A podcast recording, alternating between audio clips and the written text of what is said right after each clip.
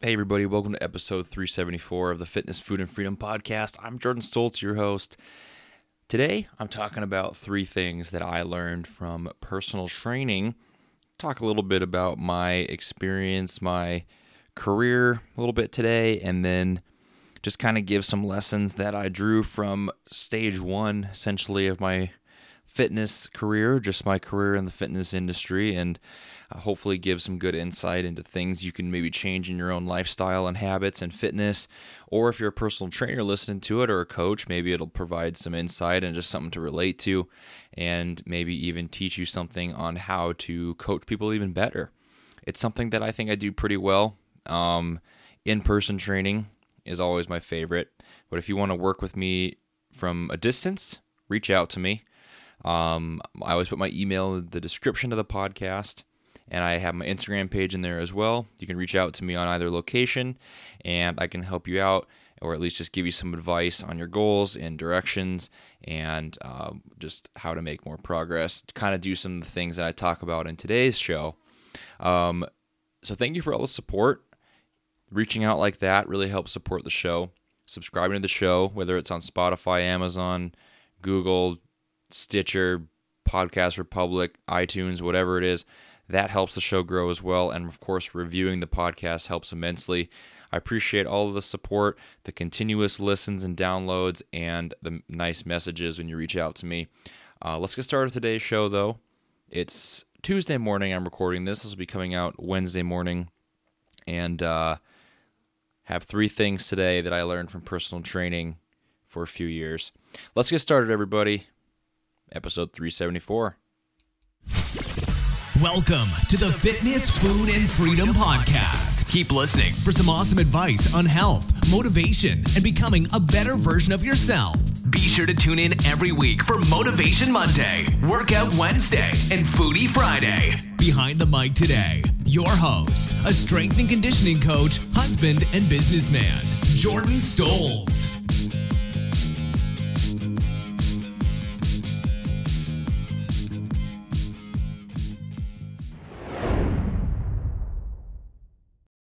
What's up, everybody? Jordan Stoltz back with another episode of the Fitness, Food, and Freedom Podcast. And I'm on baby duty right now, watching my little boy, and he's hanging out in his little swing right next to me, and uh, looking pretty good. He's pretty awake right now, making some little noises, kicking his legs. I think he's kind of working something out at this point, if you know what I mean. But um, hopefully, I can get through this whole podcast without him starting to fuss or anything like that. And hopefully it really just turns out to be a good episode, you know? And I just want to provide some value for you today. I wanted to dig in a little bit into my career in fitness and give you a little backstory, I guess. I've told it before. A lot of you uh, know some of these stories already, so I'm not going to go too deep into the weeds, but I do want to um, draw some lessons from one stage of it. So I want to talk about personal training a little bit, which is where I started. And it's kind of evolved over the years. You know, I think I started, I was in college 2012, something like that. And I was working, uh, making design changes to a website for the college.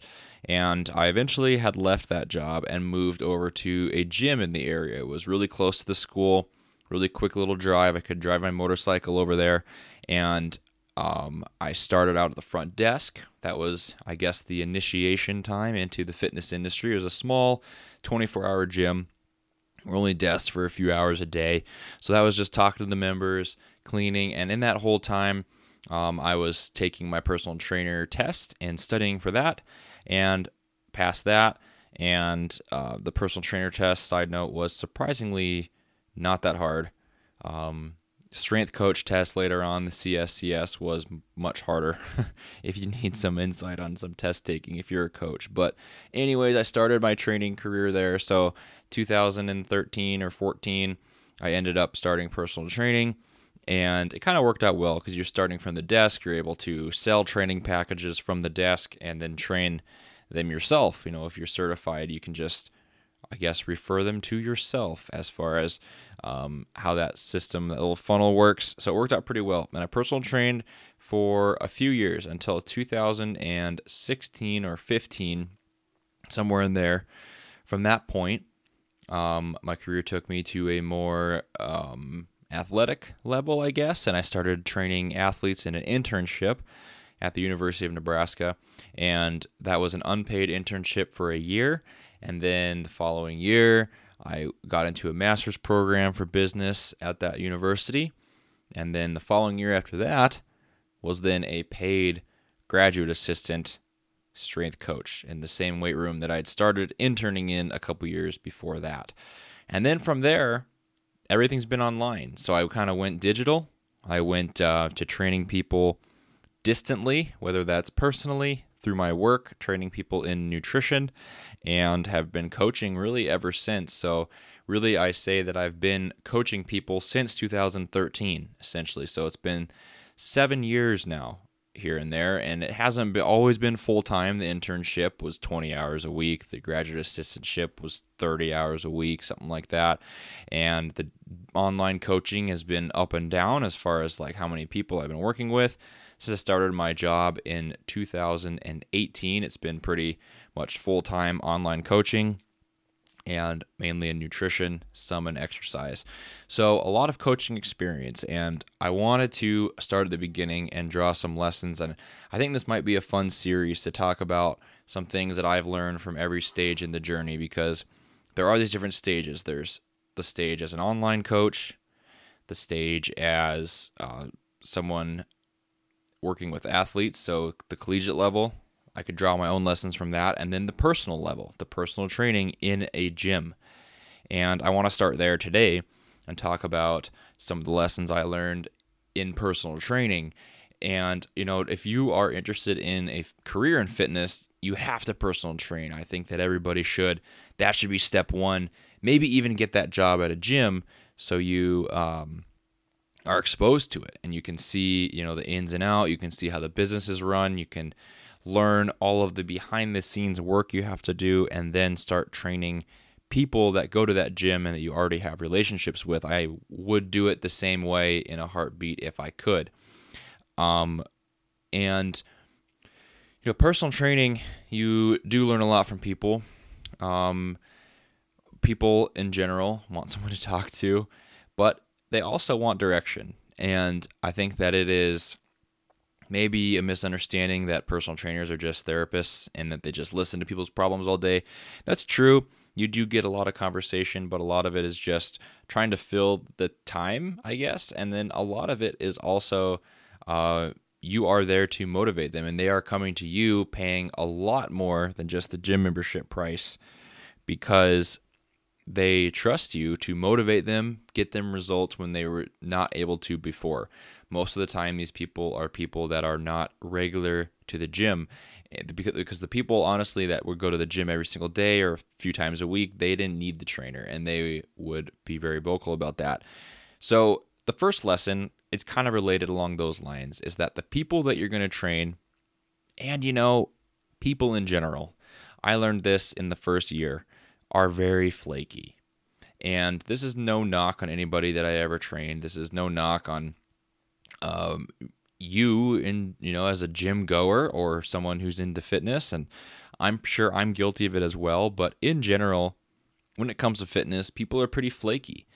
They, you know, in the personal training setting, a lot of people would be no shows, a lot of people would skip sessions, a lot of people would not give a heads up, a lot of people would start the sign up process and then never continue.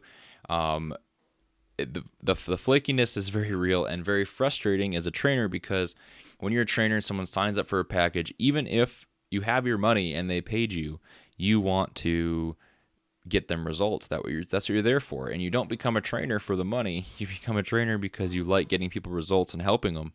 And if they aren't following what you're doing or they're not showing up, they're not putting in the work, um, it's very frustrating. That flakiness really got under my skin a little bit as a personal trainer, especially with a few different clients over the years, um, where you just couldn't trust them to actually continue the process.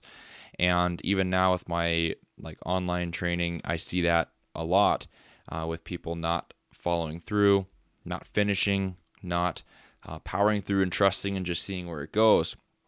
So that flakiness, I think, you know, if you're a fitness professional, it's important to know that, and it's important to be patient with it. And it took me a while to realize that it's just about priorities, and I've talked about this a lot in in regards to you and your priorities, but also if you're a trainer, you have to realize um, what are people's priorities, and it, yours might be because it's your career. Yours might be to get them fitness results. That's priority number one for you at that moment that they come into the gym but for them, it's really not. They have their mind on work. Maybe they're tired. Maybe they have a newborn baby. Maybe they have other obligations, and their fitness is not at the top of the list. Now, paying money typically helps it to be more towards the top of the list, which is why I'm a fan of charging a little bit more for training. Uh, back when I would personal train than a lot of the other trainers, get that commitment in. But at the end of the day, there are some flakes out there, and you can't let it be a personal thing. It's just that that's how people are. Their fitness is just not a main priority sometimes, and that's just fine. And I think that if you are someone who's into fitness and trying to improve and all those things, maybe you are right now blaming yourself for being flaky. Try to back that up a little bit and just realize it's about priorities. So that's lesson number one. Sometimes your priority is fitness, sometimes it's not, and that's okay. It doesn't say anything about you as a person. It doesn't mean you can't hit goals and achieve things. It's just um, how your life is set up at the moment. All right, so the next one is going to be that people get bored pretty fast and that people enjoy novelty. I you know, you know it works. If you're schooled in training, you're schooled in nutrition, you know that essentially I'm not a fan of minimalist type programs and stuff like that, but the basics work really well. You get really strong on a few different lifts, you're going to build muscle. If you are eating in a calorie deficit, however that be, you're going to lose weight. And it really is basic when it comes down to it. I heard a quote the other day that was pretty good about muscle building. That was you're going to get bored before you're going to get big because the stuff that works is not the novelty and it's not the really exciting things and it's not those different angles of an exercise, new exercises, different rest periods. All that stuff is fine, but it's not the stuff making the results. The boring stuff really is.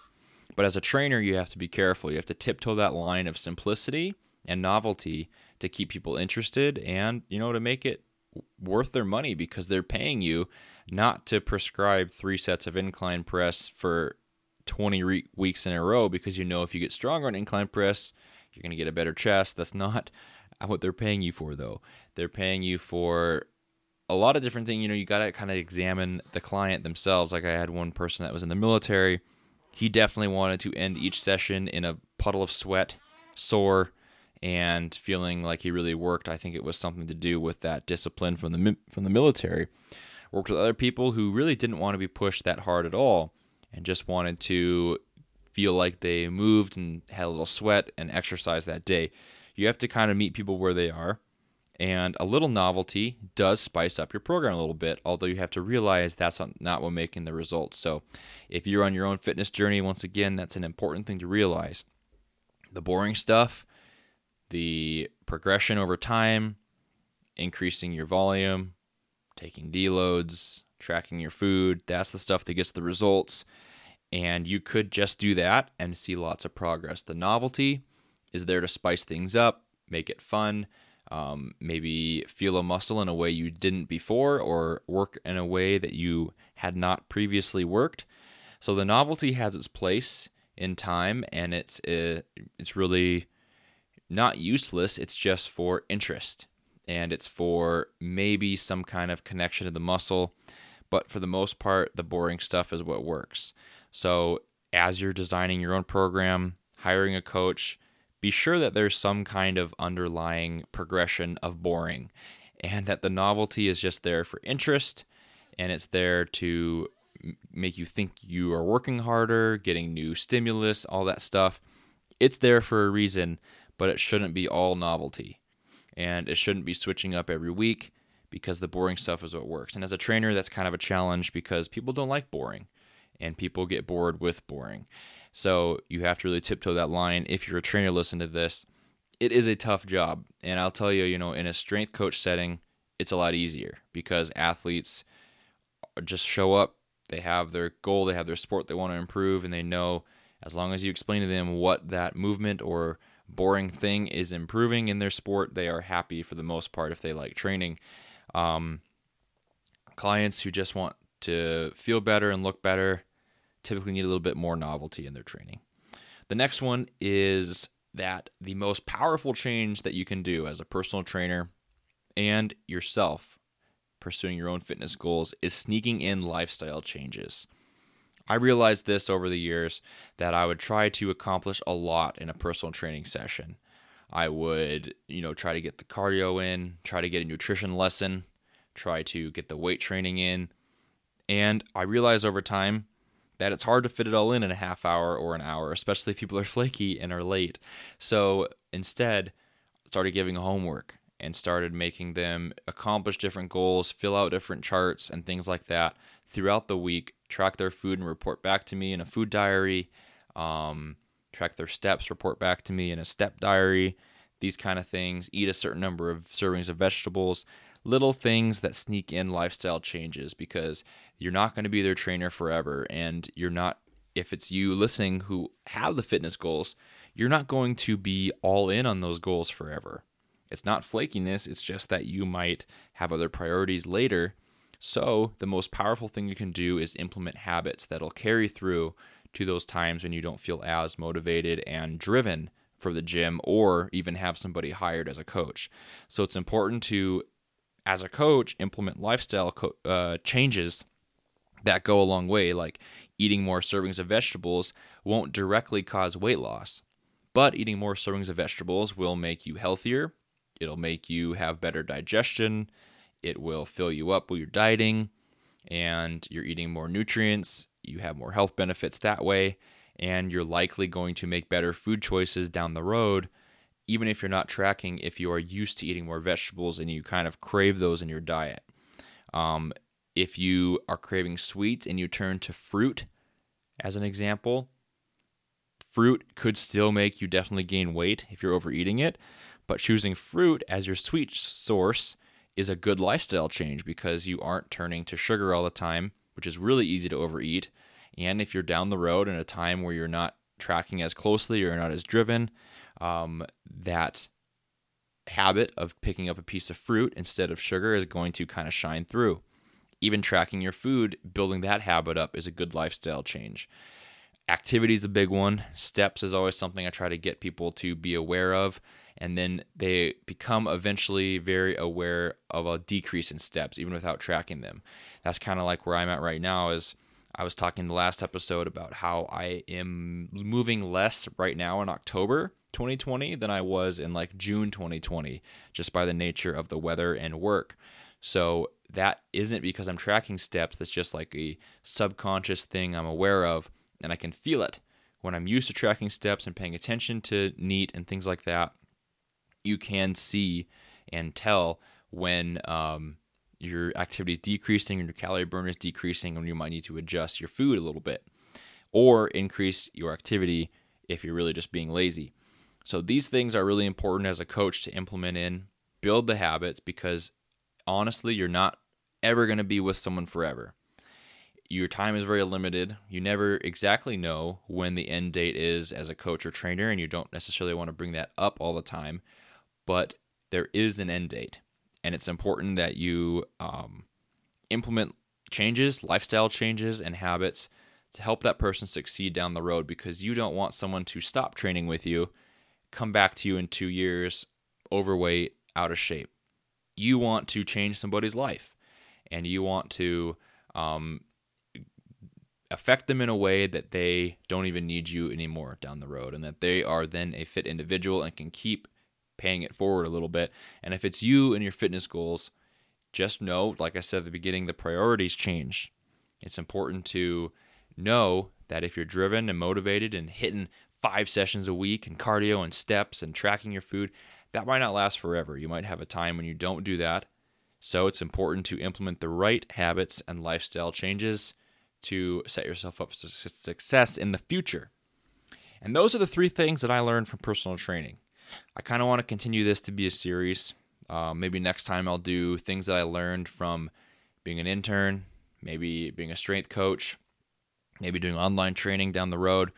But if you have any questions for me, you want to work with me, just reach out to my email or Instagram DMs. I put those in the description of the podcast all the time. Once again, thank you for the support of the show.